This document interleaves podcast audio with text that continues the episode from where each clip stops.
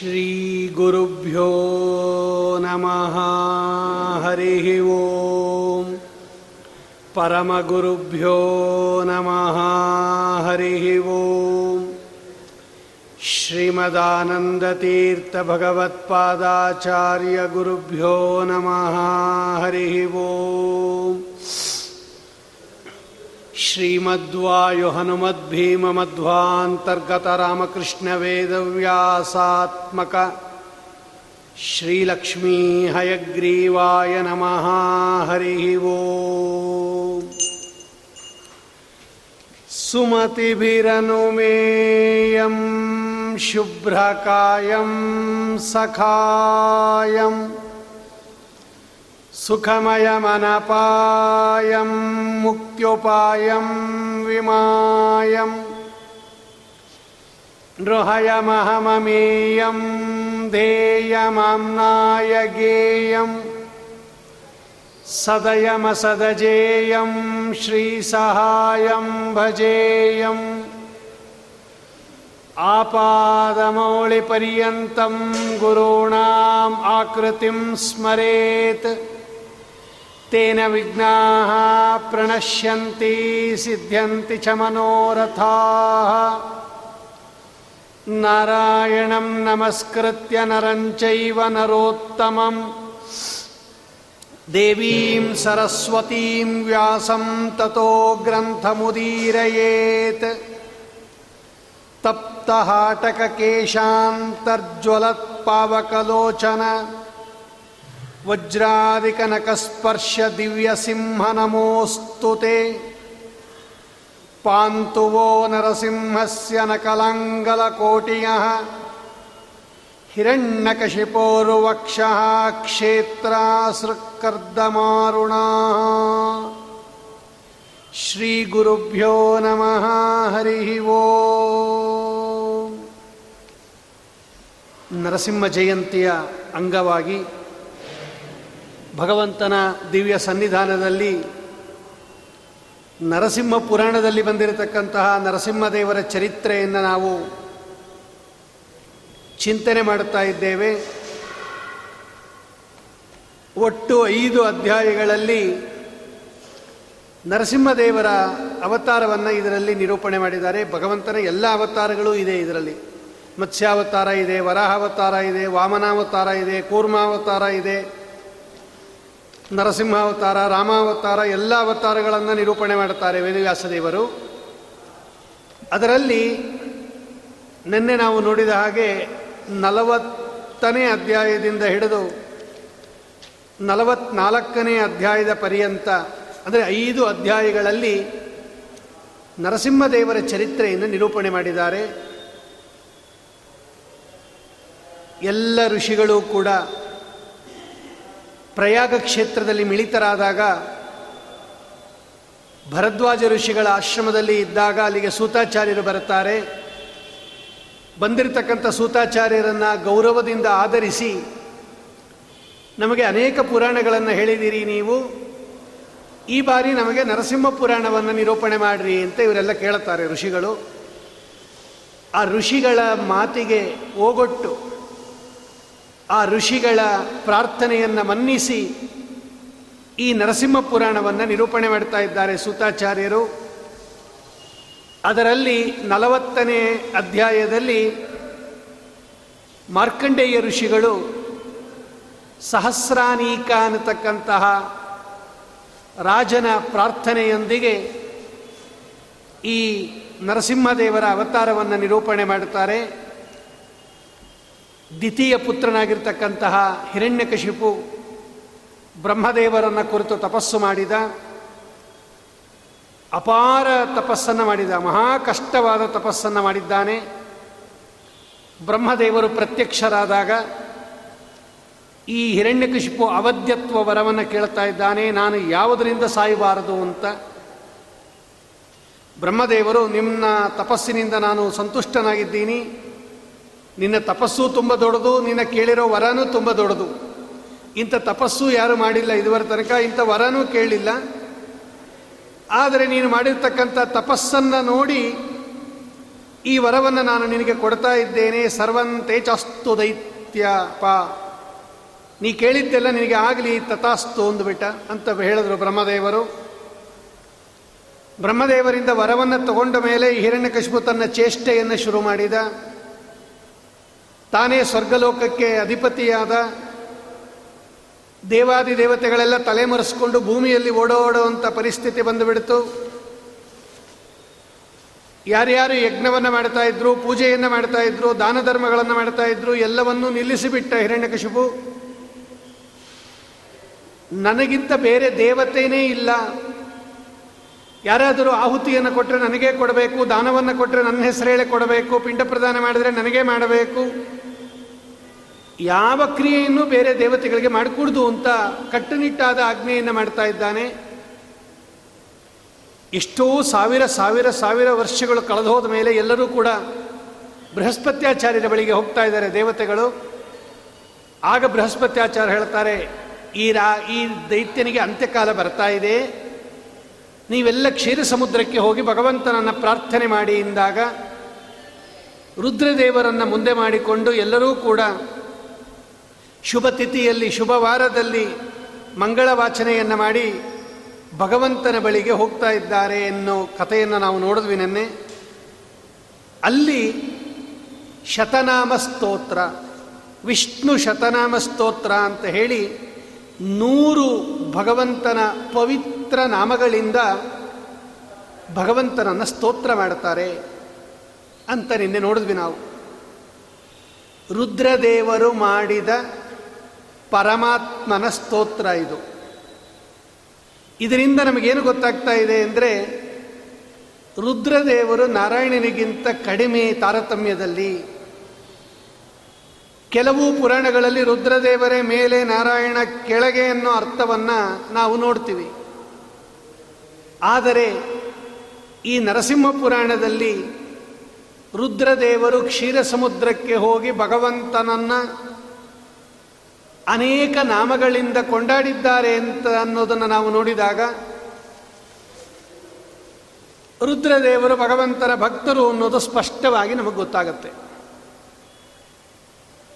ಈ ಕಥೆಯನ್ನು ನಾವು ಮುಂದೆ ನೋಡಕ್ಕಿಂತ ಮುಂಚೆ ಇಲ್ಲಿ ರುದ್ರದೇವರು ವರ್ಣನೆ ಮಾಡಿರುವ ಭಗವಂತನ ಕೆಲವು ನಾಮಗಳನ್ನು ನಾವು ಚಿಂತನೆ ಮಾಡಿದೆವು ನಿನ್ನೆ. ಇವತ್ತು ಕೆಲವು ನಾಮಗಳನ್ನು ಚಿಂತನೆ ಮಾಡಿ ಕೇವಲ ಭಗವಂತನನ್ನು ಹೆಸರಿಡಿದು ಕರೆದು ಬಿಟ್ರೆ ಅಥವಾ ಅವನ ಸ್ಮರಣೆ ಮಾಡಿದ್ರೆ ಸಾಲದು. ಆ ಶಬ್ದಗಳೆಲ್ಲ ಭಗವಂತನಿಗೆ ಯಾತಕ್ಕೆ ಹೋಗತ್ತೆ? ಯಾಕೆ ಭಗವಂತ ಆ ಶಬ್ದದಿಂದ ಕರೆಸಿಕೊಳ್ಳುತ್ತಾನೆ ಅನ್ನೋದನ್ನು ಅವಶ್ಯವಾಗಿ ತಿಳ್ಕೋಬೇಕು. ಅರ್ಥಾತ್ ಆ ಶಬ್ದಗಳಿಗೆ ಏನು ಅರ್ಥ? ಕೆಲವು ಶಬ್ದಗಳಿಗೆ ಬೇಗ ಅರ್ಥ ಆಗಿಬಿಡುತ್ತೆ ನಮಗೆ. ಆದರೆ ಕೆಲವು ಶಬ್ದಗಳು ನಮಗೆ ತುಂಬ ಕಷ್ಟ ಆಗತ್ತೆ. ಆದ್ದರಿಂದ ಈ ಸಹಸ್ರ ಅಥವಾ ಈ ಶತನಾಮದಲ್ಲಿ ಬಂದಿರತಕ್ಕಂತಹ ಕೆಲವು ಹೆಸರುಗಳನ್ನು ಇವತ್ತು ಚಿಂತನೆ ಮಾಡಿ ನಾಳಿನ ದಿವಸ ಈ ಹಿರಣ್ಯಕಶ್ಮೀರ ಕಥೆಯನ್ನು ಮುಂದುವರೆಸೋಣ. ಇಲ್ಲಿ ರುದ್ರದೇವರು ಭಗವಂತನಿಗೆ ಸೂರ್ಯ ಅಂತ ಒಂದು ಶಬ್ದ ಪ್ರಯೋಗ ಮಾಡಿದ್ದಾರೆ. ಅಂದರೆ ನಾರಾಯಣನನ್ನು ಕೊಂಡಾಡುವಾಗ ಇಲ್ಲಿ ವೈಕುಂಠ, ಪುಂಡರೀಕಾಕ್ಷ, ಕೃಷ್ಣ, ಸೂರ್ಯ, ಸುರಾರ್ಚಿತ ಅಂತ ಒಂದು ಶಬ್ದ ಇದೆ ಇಷ್ಟು. ಅದರಲ್ಲಿ ಪುಂಡರೀಕಾಕ್ಷ ಅಂದರೆ ಕಮಲದಂತೆ ಕಣ್ಣುಳ್ಳವನು ಅಂತ ಅರ್ಥ. ಕೃಷ್ಣ ಅಂದರೆ ಎಲ್ಲರನ್ನ ತನ್ನ ಕಡೆ ಸೆಳೆಯೋನು ಅಂತ ಅರ್ಥ. ಭಗವಂತನಿಗೆ ಸೂರ್ಯ ಅಂತ ಕರೆದು ಬಿಟ್ಟಿದ್ದಾರೆ ಇಲ್ಲಿ. ಯಾಕೆ ಭಗವಂತನಿಗೆ ಸೂರ್ಯ ಅಂತ ಕರೀತಾರೆ ಅಂತ ನಾವು ಗಮನಿಸಿದಾಗ ರಾಘವೇಂದ್ರ ಸ್ವಾಮಿಗಳು ಈಶಾವಾಸ್ಯ ಉಪನಿಷತ್ ಖಂಡಾರ್ಥ ಅಂತ ಒಂದು ಗ್ರಂಥ ಬರೆದಿದ್ದಾರೆ. ಅವರ ಸನ್ನಿಧಾನದಲ್ಲೇ ನಾವು ಪ್ರವಚನ ಮಾಡ್ತಾ ಇರೋದರಿಂದ ಅವರ ಉಪಕಾರವನ್ನು ಕೂಡ ಸ್ಮರಣೆ ಮಾಡೋದು ಅಷ್ಟೇ ಕರ್ತವ್ಯ ನಮ್ಮದು. ರಾಘವೇಂದ್ರ ಸ್ವಾಮಿಗಳು ಈಶಾವಾಸ್ಯ ಉಪನಿಷತ್ತಿಗೆ ಖಂಡಾರ್ಥವನ್ನು ಬರೆಯುವಾಗ, ಅಲ್ಲಿ ಸೂರ್ಯ ಅಂತ ಒಂದು ಶಬ್ದ ಬಂದಿದೆ ಈಶಾವಾಸ್ಯ ಉಪನಿಷತ್ತಿನಲ್ಲಿ. ಆ ಸೂರ್ಯ ಶಬ್ದಕ್ಕೆ ವ್ಯಾಖ್ಯಾನ ಮಾಡುವಾಗ ರಾಘವೇಂದ್ರ ಸ್ವಾಮಿಗಳು ಸೂರಿಗಮ್ಯತ್ವಾತ್ ಸೂರ್ಯ ಉಚ್ಚತೆ ಅಂತ ಬರೀತಾರೆ. ಭಗವಂತನಿಗೆ ಸೂರ್ಯ ಅಂತ ಯಾಕೆ ಕರೀತಾರೆ ಅಂದರೆ ಸೂರಿ ಪ್ಲಸ್ ಯ.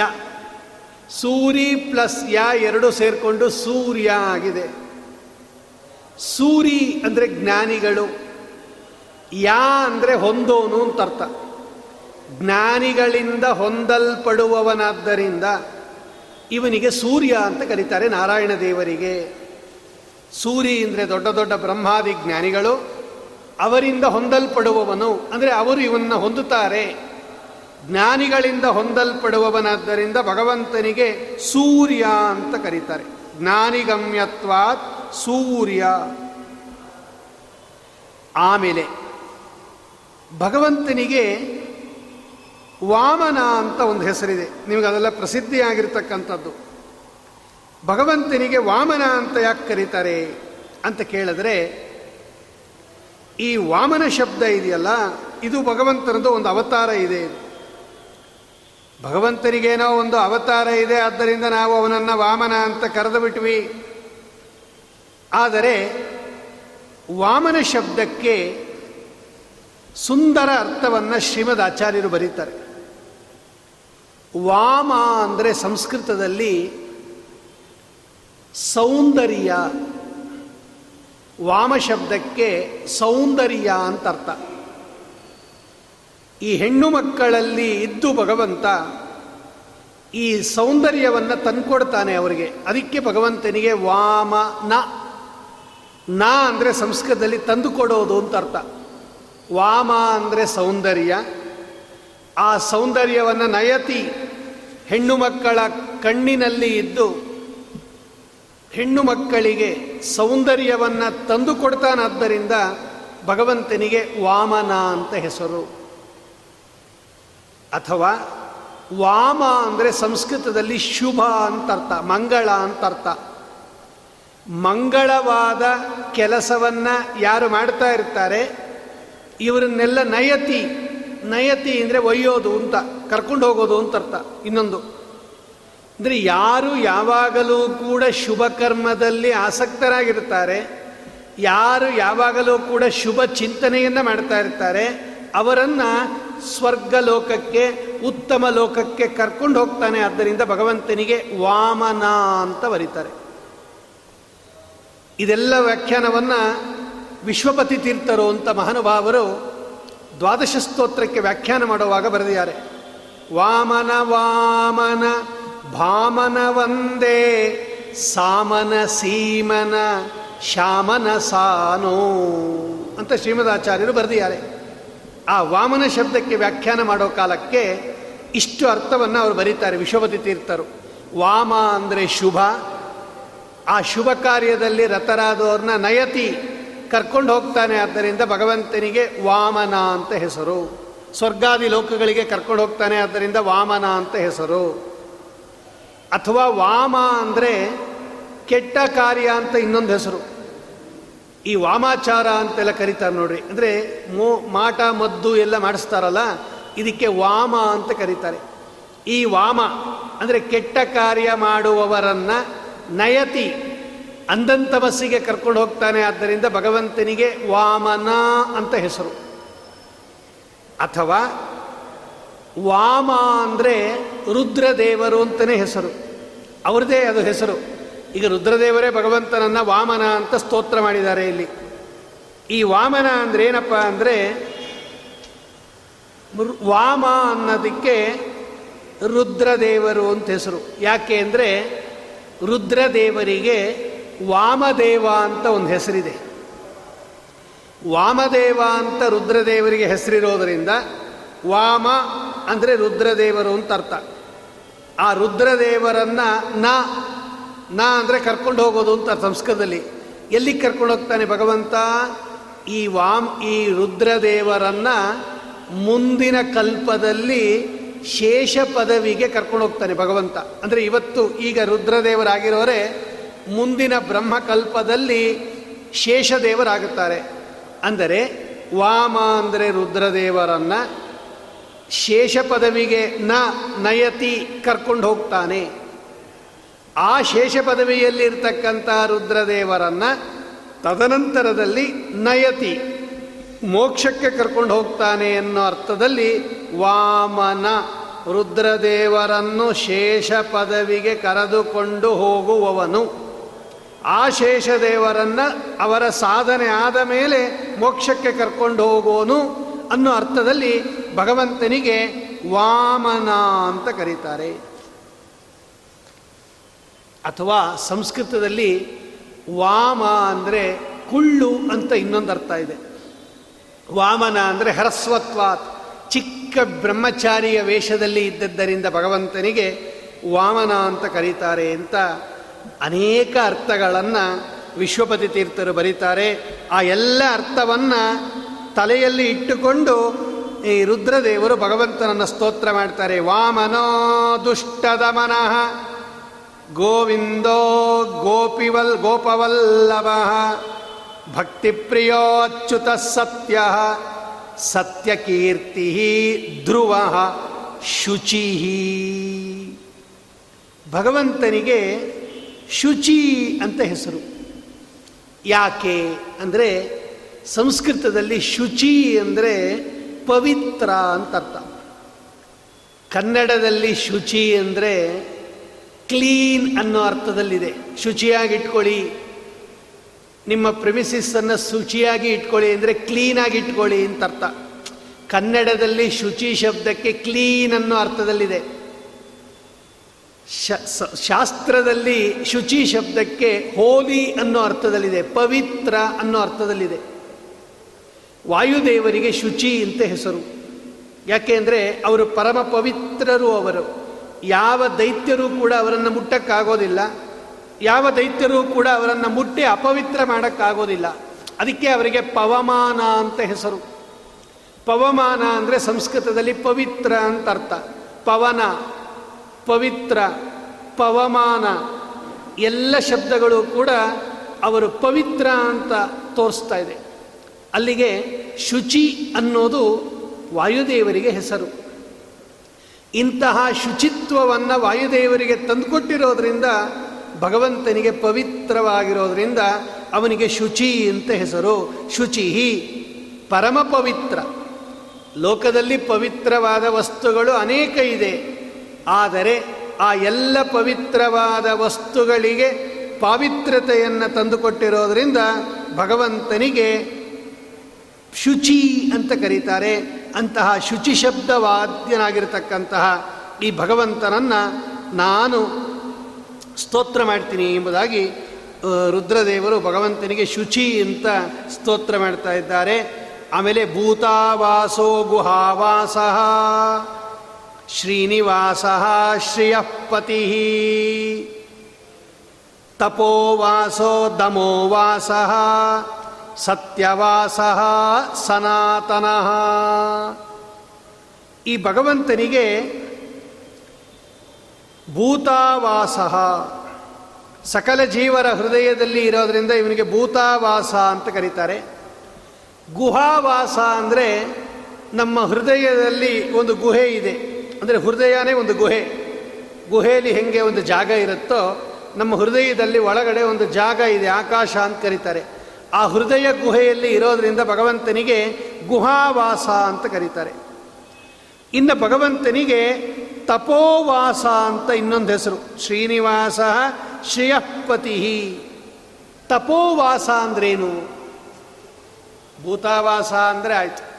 ಗುಹಾವಾಸ ಅಂದರೆ ಗೊತ್ತಾಯಿತು. ಶ್ರೀನಿವಾಸ ಅಂದರೆ ಗೊತ್ತಾಯಿತು. ಲಕ್ಷ್ಮೀದೇವಿಯಲ್ಲಿ ಇರುವವನು ಅಥವಾ ಲಕ್ಷ್ಮೀದೇವಿಯನ್ನು ತನ್ನ ವಕ್ಷಸ್ಥಳದಲ್ಲಿ ಧಾರಣೆ ಮಾಡಿರೋದರಿಂದ ಭಗವಂತನಿಗೆ ಶ್ರೀನಿವಾಸ ಅಂತ ಕರೀತಾರೆ. ತಪೋವಾಸ ಅಂದ್ರೇನು? ಭಗವಂತನಿಗೆ ತಪೋವಾಸ, ದಮೋವಾಸ ಅಂತ ಎರಡು ಹೆಸರಿದೆ. ತಪೋವಾಸ ಮತ್ತು ದಮೋವಾಸ ಅಂದ್ರೇನು ಅಂತ ಕೇಳಿದ್ರೆ ಅದಕ್ಕೆ ಅರ್ಥವನ್ನು ಬರೀತಾರೆ. ತಪ ಅಂದರೆ ಯಾವಾಗಲೂ ಕೂಡ ಧ್ಯಾನ ಮಾಡ್ತಾರಲ್ಲ ಇವರಿಗೆ ತಪಸ್ಸು. ತಪ ಅಂದರೆ ತಪಸ್ಸು. ಯಾವಾಗಲೂ ಧ್ಯಾನ ಯಾರು ಮಾಡ್ತಾ ಇರ್ತಾರೆ, ಇವರಲ್ಲಿ ವಿಶೇಷವಾಗಿ ಭಗವಂತ ಸನ್ನಿಧಾನ ಇಡ್ತಾರಂತೆ. ಅದಕ್ಕೆ ಇವನಿಗೆ ತಪೋವಾಸ ಅಂತ ಕರೀತಾರೆ. ಅನ್ ಅಂದ್ರೆ ಏನು ಅಂದರೆ, ಯಾವಾಗಲೂ ಕೂಡ ತನ್ನನ್ನು ಚಿಂತಿಸುವವರ ಒಳಗಡೆ ಭಗವಂತ ವಿಶೇಷ ಸನ್ನಿಧಾನ ಇಟ್ಟಿರ್ತಾನೆ. ದಮೋವಾಸ ಅಂದರೆ, ದಮ ಅಂದರೆ ಇಂದ್ರಿಯ ನಿಗ್ರಹ. ಯಾರು ಇಂದ್ರಿಯಗಳನ್ನು ತಮ್ಮ ಹತೋಟಿಯಲ್ಲಿ ಇಟ್ಕೊಂಡಿರ್ತಾರೆ, ಅವರಿಗೆಲ್ಲ ದಮ ಅಂದರೆ ಇಂದ್ರಿಯ ನಿಗ್ರಹ. ಆ ಇಂದ್ರಿಯ ನಿಗ್ರಹ ಇರುವವರ ಒಳಗಡೆ ವಿಶೇಷವಾಗಿ ಭಗವಂತ ಸನ್ನಿಧಾನವನ್ನು ಇಟ್ಟಿದ್ದಾನೆ. ಆದ್ದರಿಂದ ಭಗವಂತನಿಗೆ ದಮಾವಾ, ದಮೋವಾಸ ಅಂತ ಕರೀತಾರೆ. ಭಗವಂತನಿಗೆ ಸತ್ಯವಾಸ ಅಂತ ಇನ್ನೊಂದು ಹೆಸರು. ಸತ್ಯವಾಸ ಅಂದ್ರೇನು ಅಂದರೆ ಸಂಸ್ಕೃತದಲ್ಲಿ ಸತ್ಯ ಶಬ್ದಕ್ಕೆ ಶಾಸ್ತ್ರದಲ್ಲಿ ವೇದಗಳು ಅಂತ ಅರ್ಥ ಸತ್ಯ ಶಬ್ದಕ್ಕೆ ವೇದ ಅಂತ ಒಂದು ಅರ್ಥ ಇದೆ. ಭಗವ, ಈ ಭಾಗವತದಲ್ಲಿ ದಶಮಸ್ಕಂದದಲ್ಲಿ ಗರ್ಭಸ್ತುತಿ ಅಂತ ಇದೆ. ಆ ಗರ್ಭಸ್ತುತಿಯಲ್ಲಿ ಸತ್ಯವ್ರತಂ ಸತ್ಯಪರಂ ತ್ರಿಸತ್ಯಂ. ತ್ರಿಸತ್ಯಂ ಅನ್ನೋ ಕಡೆ ಮೂರು ವೇದಗಳು ಅಂತ ಅರ್ಥ ಮಾಡಿದ್ದಾರೆ ಶ್ರೀಮದಾಚಾರ್ಯರು ಅದರಿಂದ ಸತ್ಯ ಶಬ್ದಕ್ಕೆ ವೇದ ಅಂತ ಹೆಸರು. ಸತ್ಯವಾಸ ಅಂದರೆ ವೇದಗಳಲ್ಲಿ ಯಾವಾಗಲೂ ಭಗವಂತ ಸನ್ನಿಧಾನ ಇಟ್ಟಿರ್ತಾನೆ. ಅಂದರೆ ವೇದಗಳಲ್ಲಿ ಅವನನ್ನು ವರ್ಣನೆ ಮಾಡುವ ವೇದಗಳಲ್ಲಿ ವಿಶೇಷವಾಗಿ ತನ್ನ ಸನ್ನಿಧಾನವನ್ನು ಇಟ್ಟಿದ್ದಾನೆ ಅಂದರೆ ಆ ವೇದಗಳಿಂದ ಪ್ರತಿಪಾದ್ಯನಾಗಿದ್ದಾನೆ. ಅವನ ವಿಶೇಷ ಸನ್ನಿಧಾನ ವೇದಗಳಲ್ಲಿದೆ ಅಂತ ಅರ್ಥ ಇಂತಹ ವೇದ ವೇದದಲ್ಲಿ ಇರೋದರಿಂದ ಭಗವಂತನಿಗೆ ಸತ್ಯವಾಸ ಅಂತ ಕರೀತಾರೆ. ಅಥವಾ ಸತ್ಯ ಶಬ್ದಕ್ಕೆ ಮುಕ್, ವಾಯುದೇವರು ಅಂತ ಒಂದು ಹೆಸರಿದೆ. ಸತ್ಯ, ಸತ್ಯೋ ವಾಯುರುಚ್ಚ ಸದಿತಿ ವಾಯುರುಚ್ಛತೆ ಅಂತ ಇರೋದರಿಂದ ಸತ್ಯ ಶಬ್ದಕ್ಕೆ ವಾಯು ಅಂತರ್ಥ ಆ ವಾಯುದೇವರ ಒಳಗಡೆ ಯಾವಾಗಲೂ ಭಗವಂತ ವಾಸ ಮಾಡ್ತಾ ಇರ್ತಾನೆ. ಆದ್ದರಿಂದ ಭಗವಂತನಿಗೆ ಸತ್ಯವಾಸ ಅಂತ ಕರೀತಾರೆ. ಮಹೇಶ್ವರ. ಮಹೇಶ್ವರ ಅಂದರೆ ಎಲ್ಲರಿಗೂ ನಿಯಾಮಕ, ಭಗವಂತ. ಮಹಾ ಈಶ್ವರ ಈಶ್ವರ ಅಂದರೆ ನಿಯಾಮಕ. ಆ ಎಲ್ಲ ನಿಯಾಮಕರಿಗಿಂತ ಮುಖ್ಯ ನಿಯಾಮಕ ಆದ್ದರಿಂದ ಹೆದ್ದೈವ ಅಂತ ಕರೀತಾರೆ. ಹರಿಕಥಾಮೃತಸಾರದಲ್ಲಿ ಹೆದ್ದೈವ ಇವ ಅಂತಾರೆ. ಈ ಹೆದ್ದೈವ ಅನ್ನತಕ್ಕಂಥ ಶಬ್ದವನ್ನು ಮಹೇಶ್ವರ ಅನ್ನೋದು ಕರೀತಾ ಇದೆ. ಭಗವಂತನಿಗೆ ಈ ಎಲ್ಲ ಉತ್ಕೃಷ್ಟವಾದ ಹೆಸರುಗಳನ್ನು ಅಲ್ಲಿ ನಿರೂಪಣೆ ಮಾಡಿ ತೋರಿಸ್ತಾರೆ ಶಂಕರ ಅಂತ ಒಂದು ಹೆಸರು ಭಗವಂತನಿಗೆ. ನಾವೆಲ್ಲ ಶಂಕರ ಅನ್ನೋದು ರುದ್ರದೇವರ ಹೆಸರು ಅಂತ ತಿಳ್ಕೊಂಡಿದ್ದೀವಿ. ಅದು ರುದ್ರದೇವರ ಹೆಸರು ಅಷ್ಟೇ ಅಲ್ಲ, ಅದು ಭಗವಂತನ ಹೆಸರು ಅದು, ಶಂಕರ. ಇಲ್ಲೊಂದು ಸ್ತೋತ್ರ ಇದೆ, ಶಾಂತ ಶಾಂತಿಕರ ಶಾಸ್ತ ಶಂಕರ ಶಂತನುಸ್ತುತಃ. ಭಗವಂತನಿಗೆ ಶಂಕರ ಅಂತ ಯಾಕೆ ಕರೀತಾರೆ? ಅಂತ ಪ್ರಶ್ನೆ ಬಂದಾಗ, ಸಂಸ್ಕೃತದಲ್ಲಿ ಶಂ ಅಂದರೆ ಸುಖ ಅಂತ ಅರ್ಥ. ಶಂ ಶಬ್ದಕ್ಕೆ ಸುಖ, ಕರ ಅಂದರೆ ಉಂಟು ಮಾಡುವವನು. ಶಾಶ್ವತವಾದ ಸುಖವನ್ನು ಉಂಟು ಮಾಡುವವನು, ಮೋಕ್ಷದಲ್ಲಿ ನಮಗೆ ಶಾಶ್ವತವಾದ ನಾಶವಾಗದ ಸುಖವನ್ನು ಉಂಟು ಮಾಡುವವನಾದ್ದರಿಂದ ಭಗವಂತನಿಗೆ ಶಂಕರ ಶಂಕರ ಅಂತ ಕರೀತಾರೆ. ಆಮೇಲೆ ಭಗವಂತನಿಗೆ ಶಾಸ್ತ ಶಾಸ್ತ ಅಂತ ಕರೀತಾರೆ. ಶಾಸ್ತ ಅಂದರೆ ಸಂಸ್ಕೃತದಲ್ಲಿ ಶಾಸನ ಮಾಡುವವನು, ದುಷ್ಟರನ್ನು ದಮನ ಮಾಡುವವನು ಅನ್ನೋ ಅರ್ಥದಲ್ಲಿ ಭಗವಂತನಿಗೆ ಶಾಸ್ತ ಅಂತ ಕರೀತಾರೆ. ಅಪ್ರಮೇಯ, ಭಗವಂತನಿಗೆ ಅಪ್ರಮೇಯ ಅಂತ ಒಂದು ಹೆಸರಿದೆ. ಅನಂತಾಯ ಅಪ್ರಮೇಯಾಯ ನಮಸ್ತೆ ಗರುಡಧ್ವಜ. ಭಗವಂತನಿಗೆ ಅಪ್ರಮೇಯ ಅಂತ ಯಾಕೆ ಕರೀತಾರೆ ಅಂದರೆ ಅವನನ್ನು ಪೂರ್ತಿ ತಿಳ್ಕೊಳ್ಳೋದಕ್ಕೆ ಆಗೋದಿಲ್ಲ, ಯಾರ ಕೈಲೂ ಆಗೋದಿಲ್ಲ. ಅಂದರೆ ಭಗವಂತನನ್ನು ಸಂಪೂರ್ಣವಾಗಿ ತಿಳಿಯಲು ಯಾರ ಕೈಯಲ್ಲೂ ಆಗೋದಿಲ್ಲ ಆದ್ದರಿಂದ, ಯಾರಿಗೂ ಸಾಧ್ಯ ಇಲ್ಲ ಆದ್ದರಿಂದ ಅವನಿಗೆ ಅಪ್ರಮೇಯ ಅಂತ ಕರೀತಾರೆ. ಪ್ರಮೇಯ ಅಂದರೆ ಪೂರ್ತಿ ತಿಳ್ಕೊಳ್ಳೋಕ್ಕಾಗೋ ವಸ್ತುವಿಗೆ ಪ್ರಮೇಯ ಅಂತ ಕರೀತಾರೆ. ಯಾವ ವಸ್ತುವನ್ನು ಸಂಪೂರ್ಣವಾಗಿ ತಿಳಿಯೋಕ್ಕಾಗೋದಿಲ್ಲ, ಈ ವಸ್ತುವಿಗೆ ಅಪ್ರಮೇಯ ಅಂತ ಕರೀತಾರೆ. ಆದ್ದರಿಂದ ಭಗವಂತನನ್ನು ಅಪ್ರಮೇಯ. ನಿನ್ನನ್ನು ಪೂರ್ತಿ ಯಾರೂ ಕೂಡ ತಿಳಿಯಕ್ಕೆ ಆಗೋದಿಲ್ಲ ಅಂತ ಸುಂದರವಾದ ಹೆಸರುಗಳನ್ನು ಇಲ್ಲಿ ನಿರೂಪಣೆ ಮಾಡ್ತಾರೆ. ಭಗವಂತನಿಗೆ ಕೀರ್ತಿದ ಕೀರ್ತಿ ನಾಶನ ಅಂತ ಎರಡು ಹೆಸರು. ಕೀರ್ತಿದ ಅಂದರೆ ಕೀರ್ತಿಯನ್ನು ಕೊಡುವವನು. ಕೀರ್ತಿಯನ್ನು ಕೊಡುವವನಾದ್ದರಿಂದ ಕೀರ್ತಿದ ಅಂತ ಕರೀತಾರೆ. ಆದರೆ ದುಷ್ಟರ ಕೀರ್ತಿಯನ್ನು ನಾಶ ಮಾಡೋನಾದ್ದರಿಂದ ಭಗವಂತನಿಗೆ ಕೀರ್ತಿ ನಾಶನ ಅಂತ ಕರೀತಾರೆ. ಭಗವಂತ ಸಜ್ಜನರ ಕೀರ್ತಿಯನ್ನು ಕೊಡ್ತಾನೆ. ಸಜ್ಜನರಿಗೆ ಕೀರ್ತಿಯನ್ನು ಕೊಡ್ತಾನೆ. ಆದ್ದರಿಂದ ಭಗವಂತನಿಗೆ ಕೀರ್ತಿದ ಅಂತ ಹೆಸರು. ದುಷ್ಟ ಜನರ ಕೀರ್ತಿಯನ್ನು ನಾಶ ಮಾಡ್ತಾನೆ. ಆದ್ದರಿಂದ ಭಗವಂತನಿಗೆ ಕೀರ್ತಿ ನಾಶನ ಅಂತ ಕರೀತಾರೆ. ಇದೆಲ್ಲವನ್ನ ನಾವು ಈ ರುದ್ರದೇವರು ಮನಸ್ಸಿನಲ್ಲಿ ಈ ಅರ್ಥವನ್ನು ಇಟ್ಟುಕೊಂಡು ಭಗವಂತನನ್ನು ಸ್ತೋತ್ರ ಮಾಡ್ತಾ ಇದ್ದಾರೆ ಎಂಬುದಾಗಿ ನಾವು ತಿಳ್ಕೊಂಡಾಗ ಒಳ್ಳೆ ಉತ್ಕೃಷ್ಟವಾಗಿರ್ತಕ್ಕಂತಹ ಈ ಸ್ತೋತ್ರಗಳನ್ನು ಪ್ರತಿದಿನ ನಾವು ಚಿಂತನೆ ಮಾಡಬೇಕು ಎಂಬುದಾಗಿ ಹೇಳಿ ಕಡೆಗೆ, ನಮೋ ದೇವಾದಿದೇವಾಯ, ವಿಷ್ಣವೇ ಶಾಶ್ವತಾಯ ಚ ಇತ್ಯೇತೈನಾಮಭಿರ್ದಿವ್ಯೈ ಸಂಸ್ತುತೋ ಮಧುಸೂದನ. ನಿನ್ನೆ ಈ ಕಥೆಯನ್ನು ನೋಡಿದ್ವಿ ನಾವು. ರುದ್ರದೇವರು ಯಾವಾಗ ಈ ರೀತಿಯಾಗಿ ಭಗವಂತನನ್ನು ಸ್ತೋತ್ರ ಮಾಡ್ತಾರೋ ಆಗ ಭಗವಂತ ಪ್ರತ್ಯಕ್ಷನಾಗ್ತಾ ಇದ್ದಾನೆ. ಇವರೆಲ್ಲ ಕೇಳಿದರು, ಯಾಕೆ ನೀವೆಲ್ಲ ಸ್ತೋತ್ರ ಮಾಡಿದ್ದು? ಅಂದಾಗ, ನಿನಗೆ ಗೊತ್ತು ಸ್ವಾಮಿ, ತ್ವಮೇವ ಜಾನಾಸಿ, ಹರೇ ಕಿಂ ತಸ್ಮಾತ್ ಪ್ರಿ ಪೃಚ್ಛಸಿ. ಎಲ್ಲವೂ ನಿನಗೆ ಗೊತ್ತಿದೆ, ನಮ್ಮನ್ನು ಯಾಕೆ ನೀನು ಪ್ರಶ್ನೆ ಮಾಡ್ತಾ ಇದೆಯಾ? ಅಂತ ಹೇಳಿದಾಗ, ಆಗ ಭಗವಂತ ಹೇಳ್ತಾನೆ, ಯುಷ್ಮದಾಗಮನಂ ಸರ್ವಂ. ಜಾನಾಮಿ ಸುರಸು ಅಸುರಸೂದನ ನೀವು ಯಾತಕ್ಕೋಸ್ಕರ ಈ ಪ್ರಶ್ನೆಯನ್ನು ಮಾಡಿದ್ದೀರಾ ನನ್ನನ್ನು ಸ್ತೋತ್ರ ಮಾಡಿದ್ದೀರಾ ನಮಗೆ ಗೊತ್ತು. ನಮಗೆ ಗೊತ್ತಿದೆ. ಆದ್ದರಿಂದ ಹಿರಣ್ಯ ಕವಿಷ್ಣ ಹಿರಣ್ಯ ಕವಿನಾಶಾರ್ಥಂ ಹಿರಣ್ಯ ಕವಿನಾಶಾರ್ಥಂ ಸ್ತುತೋಹಂ ಶಂಕರೇಣತು ಈ ಹಿರಣ್ಯಕಶಿಪು ನಾಶ ಆಗಬೇಕು ಅನ್ನತಕ್ಕಂಥ ದೃಷ್ಟಿಯಿಂದ ಈ ರುದ್ರದೇವರು ನನ್ನನ್ನು ಸ್ತೋತ್ರ ಮಾಡಿದ್ದಾರೆ. ಆದ್ದರಿಂದ ಒಂದು ಕೆಲಸ ಮಾಡಪ್ಪ. ಏತೇನ ಎಷ್ಟು ಮಾಂ ನಿತ್ಯಂ. ಯಾರು ಈ ಉತ್ಕೃಷ್ಟವಾಗಿರ್ತಕ್ಕಂತಹ ರೀತಿಯಲ್ಲಿ ನನ್ನನ್ನು ಈ ಶತನಾಮ ಸಂಖ್ಯೆಗಳಿಂದ ಸ್ತೋತ್ರ ಮಾಡ್ತಾರೆ ಅವರಿಗೂ ಕೂಡ ನಾನು ವಿಶೇಷ ಅನುಗ್ರಹವನ್ನು ಮಾಡ್ತೀನಿ ಅಂತ ಹೇಳಿ ಗಚ್ಚದ್ವ ಮಧುನಾ ದೇವಾ ಕಾಲಂ ಕಂ, ಕಾಲಂ ತಂ ಚತ್ ಕಿಂ, ಕಿಂಚಿತ್ ಪ್ರತೀಕ್ಷತಾಂ. ಕಾಲಂ ಕಂಚಿತ್ ಪ್ರತೀಕ್ಷತಾಂ. ನನಗೆ ಗೊತ್ತು. ಈ ಹಿರಣ್ಯಕಶಿಪು ಏನೇನು ತೊಂದರೆ ಮಾಡಿದಾನೆ, ನನ್ನ ನಾಮೋಚ್ಚಾರಣೆಯನ್ನು ಮಾಡಬೇಡಿ ಅಂತ ನಿರ್ಬಂಧ ಮಾಡಿದ್ದಾನೆ ಯಜ್ಞಯಾಗಾದಿಗಳನ್ನು ಮಾಡೋದನ್ನೆಲ್ಲ ತಪ್ಪಿಸಿದ್ದಾನೆ ಹೋಮ ಹವನಾದಿಗಳು ಮಾಡೋದೆಲ್ಲ ತಪ್ಪಿಸಿದ್ದಾನೆ ಗೊತ್ತು ನನಗೆ. ಇವನನ್ನು ನಾನು ಸಂಹಾರ ಮಾಡ್ತೀನಿ. ಆದರೆ ಕಾಲಂ ಕಂಚಿತ್ ಪ್ರತೀಕ್ಷತಾಂ. ಸ್ವಲ್ಪ ಕಾಲ ನಿರೀಕ್ಷಣೆ ಮಾಡ್ರಿ. ಇನ್ನೊಂದು ಸ್ವಲ್ಪ ಕಾಲ ಬರುತ್ತೆ. ನಾನು ತೋರಿಸ್ತೀನಿ. ಯಾವಾಗ ಅಂತ ಕೇಳಿದ್ರೆ ಭಾಗವತದಲ್ಲೂ ಇದೇ ಇದೆ. ಈ ನರಸಿಂಹ ಪುರಾಣದಲ್ಲೂ ಅದೇ ಹೇಳುತ್ತಾರೆ. ಸ್ವಾಮಿ, ಇಷ್ಟೆಲ್ಲ ತಪ್ಪು ಮಾಡಿದ್ದಾನೆ ಹಿರಣ್ಯಕಶಿಪು ಇವನನ್ನು ನೀನು ಈಗಲೇ ಸಂಹಾರ ಮಾಡ್ಬೋದಲ್ವಾ ಅಂತ ಕೇಳಿದಾಗ ಭಗವಂತ ಹೇಳ್ತಾನೆ, ಹೌದು. ಈಗ ಇವನು ಸಂಹಾರ ಮಾಡುವಷ್ಟು ತಪ್ಪು ಮಾಡಿದಾನೆ ಇವನು. ಆದರೆ ಇನ್ನೊಂದು ದೊಡ್ಡ ತಪ್ಪು ಮಾಡ್ತಾನೆ ಮುಂದೆ. ಇವನು ಒಂದು ದೊಡ್ಡ ತಪ್ಪು ಮಾಡ್ತಾನೆ, ಏನು?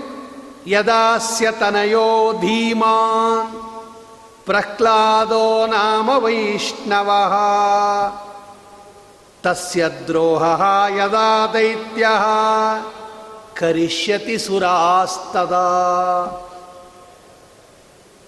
ಇವನಿಗೆ ಮುಂದೆ ಪ್ರಹ್ಲಾದ ಅಂತ ಒಬ್ಬ ಮಗ ಹುಟ್ಟುತ್ತಾನೆ. ಅವನು ವೈಷ್ಣವ, ಮಹಾವಿಷ್ಣು ಭಕ್ತ ಅವನು. ಆ ವಿಷ್ಣು ಭಕ್ತನಾಗಿರ್ತಕ್ಕಂತಹ ಆ ತನ್ನ ಮಗನಿಗೆ ಈ ದೈತ್ಯ ಇದಾನಲ್ಲ ಹಿರಣ್ಯಕಶಿಪು ಇವನು ದ್ರೋಹ ಮಾಡ್ತಾನೆ, ನಾನಾ ಶಿಕ್ಷೆಗಳನ್ನು ಕೊಡ್ತಾನೆ, ಅವನನ್ನು ಸಂಹಾರ ಮಾಡೋಕ್ಕೆ ಇವನು ಉದ್ಯುಕ್ತನಾಗುತ್ತಾನೆ.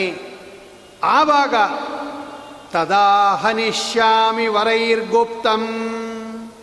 ಇವನಿಗೆ ಎಷ್ಟೇ ವರ ಬಂದಿರ್ಬೋದು, ಬ್ರಹ್ಮದೇವರು ಬೇಕಾದಷ್ಟು ವರವನ್ನು ಇವನು ಕೊಟ್ಟಿರ್ಬೋದು ತದಾ ಹನಿಷ್ಯೆ ನಾನು ಅವನಿಗೆ ಇವನನ್ನು ನಾನು ಸಂಹಾರ ಮಾಡ್ತೀನಿ, ಅಜೇಯಂ ದೇವದಾನವೈಹಿ. ಇವನನ್ನು ಸೋಲ್ಸಕ್ಕೆ ಯಾರೂ ಆಗೋದಿಲ್ಲ ಅಲ್ವಾ? ನಾನು ಸೋಲಿಸ್ತೀನಿ. ಇತ್ಯುಕ್ತ ವಿಷ್ಣುನಾದೇವಯುರ್ನೃಪ ಹೀಗೆ ಹೇಳಿ ಒಳ್ಳೆ ತನ್ನ ಉತ್ಕೃಷ್ಟವಾಗಿರ್ತಕ್ಕಂತಹ ರೀತಿಯಲ್ಲಿ ಭಗವಂತ ಹೊರಡ್ತಾ ಇದ್ದಾನೆ ದೇವತೆಗಳು ಕೂಡ ತಮ್ಮ ತಮ್ಮ ಲೋಕಕ್ಕೆ ಹೊರಡ್ತಾ ಇದ್ದಾನೆ ಎಂಬುದಾಗಿ ಹೇಳಿ ಇತಿಶ್ರೀ ನರಸಿಂಹ ಪುರಾಣೆ ವಿಷ್ಣೋರ್ ನಾಮ ಸ್ತೋತ್ರಂ ನಾಮ ಚತ್ವರಿಂಶೋಧ್ಯಾಯ ಅಂದರೆ ರುದ್ರದೇವರು ಭಗವಂತನನ್ನ ನೂರು ಹೆಸರುಗಳಿಂದ ಆ ಭಗವಂತನ ಹೆಸರುಗಳು ನಮ್ಮ ಹೆಸರುಗಳಂತಲ್ಲ. ಆಚಾರ್ಯರು ಬರೀತಾರೆ, ಸುಧಾದಲ್ಲಿ ಟೀಕಾಕೃತ್ಪಾದರು ಬರೀತಾರೆ, ಭಗವಂತನ ಹೆಸರುಗಳಿಗೆ ನಮ್ಮ ಹೆಸರುಗಳಿಗೆ ವ್ಯತ್ಯಾಸ ಏನು ಅಂದರೆ, ನಮ್ಮ ಹೆಸರು ಸುಮ್ಮನೆ ಐಡೆಂಟಿಫೈ ಮಾಡೋಕ್ಕೆ ಒಂದು ಹೆಸರು ಕೊಟ್ಟಿರ್ತಾರಷ್ಟೇ ನಮಗೆ. ಇದಕ್ಕೆ ಸಾಂಕೇತಿಕ ಅಂತ ಕರೀತಾರೆ. ಅಂದರೆ ಈ ವ್ಯಕ್ತಿಯನ್ನು ಇನ್ಮೇಲೆ ಈ ಹೆಸರಿಂದ ಕರೆಯೋಣ ಅಂತ ಹೇಳಿ ನಮಗೊಂದು ಹೆಸರು ಕೊಟ್ಟಿರ್ತಾರಷ್ಟೇ.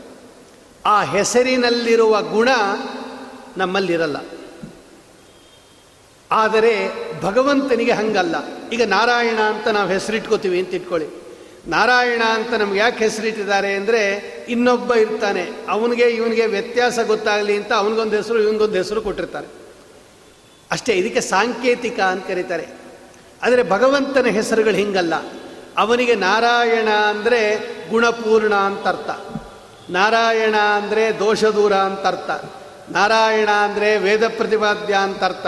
ನಾರಾಯಣ ಅಂದರೆ ವಾಯುದೇವರಿಗೆ ಆಶ್ರಯ ಅಂತ ಅರ್ಥ. ನಾರಾಯಣ ಅಂದರೆ ಮುಕ್ತರಿಗೆ ಆಶ್ರಯ ಅಂತ ಅರ್ಥ. ಹೀಗೆ ಅನೇಕ ಅರ್ಥಗಳನ್ನು ನಾರಾಯಣ ಶಬ್ದಕ್ಕೆ ಹೇಳ್ತಾರೆ. ಆ ಎಲ್ಲ ಗುಣಗಳು ಭಗವಂತನಲ್ಲಿದೆ. ಈ ಭಗವಂತನಿಗೆ ನಾರಾಯಣ ಅಂದಾಗ ಅವನ ಅನೇಕ ಗುಣಗಳ ಪರಿಚಯ ನಮಗಾಗತ್ತೆ. ಅದರಂತೆ ಈ ರುದ್ರದೇವರು ಮಾಡಿರ್ತಕ್ಕಂತಹ ಈ ವಿಷ್ಣು ಶತನಾಮ ಸ್ತೋತ್ರದಲ್ಲಿ ಏನೇನು ಭಗವಂತನ ಗುಣಗಳನ್ನೆಲ್ಲ ನಿರೂಪಣೆ ಮಾಡಿದ್ದಾರೆ, ಅದನ್ನೆಲ್ಲ ಗಮನದಲ್ಲಿಟ್ಟುಕೊಂಡು ನಿನ್ನೆ ಕೆಲವು ಗುಣಗಳನ್ನು ಚಿಂತನೆ ಮಾಡಿದವು. ಇವತ್ತು ಕೆಲವು ಗುಣಗಳನ್ನು ಚಿಂತನೆ ಮಾಡಿದ್ದೀವಿ ಈ ಭಗವಂತನಲ್ಲಿ ಈ ಗುಣಗಳಿದೆ ಅಂತ ಅವನ ಹೆಸರು ಹೇಳಿದಾಗ, ಆ ಹೆಸರಿನಿಂದ ಈಗ ಶುಚಿ ಶಬ್ದ ಆಗಿರ್ಬೋದು, ಸಾರಥಿ ಶಬ್ದ ಆಗಿರ್ಬೋದು, ಸತ್ಯವಾಸ ಆಗಿರ್ಬೋದು, ಭೂತಾವಾಸ ಆಗಿರ್ಬೋದು, ಗುಹಾವಾಸ ಆಗಿರ್ಬೋದು ಈ ಎಲ್ಲ ಶಬ್ದಗಳನ್ನು ಉಚ್ಚಾರಣೆ ಮಾಡೋ ಕಾಲಕ್ಕೆ ಈ ಎಲ್ಲ ಗುಣಗಳು ಭಗವಂತನಲ್ಲಿದೆ ಅಂತ ಉಚ್ಚಾರಣೆ ಮಾಡಿದರೆ ನರಸಿಂಹದೇವರು ನಮಗೆ ಬಹಳ ಬೇಗ ಪ್ರೀತರಾಗುತ್ತಾರೆ ಅಂತ ಹೇಳಿ ಇಂತಹ ನರಸಿಂಹದೇವರ ಅವತಾರದ ಮುಂದಿನ ಕಥೆಯನ್ನು, ಅಂದರೆ ಹಿರಣ್ಯಕಶಿಪು ಮುಂದೇನು ಮಾಡಿದ ಪ್ರಹ್ಲಾದರಾಜರು ಹೇಗೆ ಅವತಾರ ಮಾಡಿದರು, ಅವರಿಗೆ ಎಷ್ಟು ಶಿಕ್ಷೆಯನ್ನು ಪ್ರಹ್ಲಾದರಾಜರಿಗೆ ಕೊಟ್ಟ ಈ ಕಥೆಯನ್ನೆಲ್ಲ ನರಸಿಂಹ ಪುರಾಣ ಎಷ್ಟು ಸುಂದರವಾಗಿ ನಿರೂಪಣೆ ಮಾಡಿದೆ, ಅದನ್ನು ನಾಳೆ ದಿವಸ ಏಳು ಗಂಟೆಗೆ ಸರಿಯಾಗಿ ಚಿಂತನೆ ಮಾಡೋಣ. ಶ್ರೀಕೃಷ್ಣಾರ್ಪಣಮಸ್ತು ಕಾಯೇನ ವಾಚ ಮನಸ ಇಂದ್ರಿಯೇರ್ವಾ ಬುದ್ಧಾತ್ಮನಾವ ಪ್ರಕೃತಿ ಸ್ವಭಾವಾತ್ ಕರೋಮಿ ಯದ್ಯತ್ಸಕಲಂ ಪರಸ್ಮೈ. ನಾರಾಯಣೇತಿ ಸಮರ್ಪಯಾಮಿ ಶ್ರೀಕೃಷ್ಣಾರ್ಪಣಮಸ್ತು. ಜಯತಿ ಹರಿರಚಿಂತ್ಯ ಸರ್ವದೇವೈಕ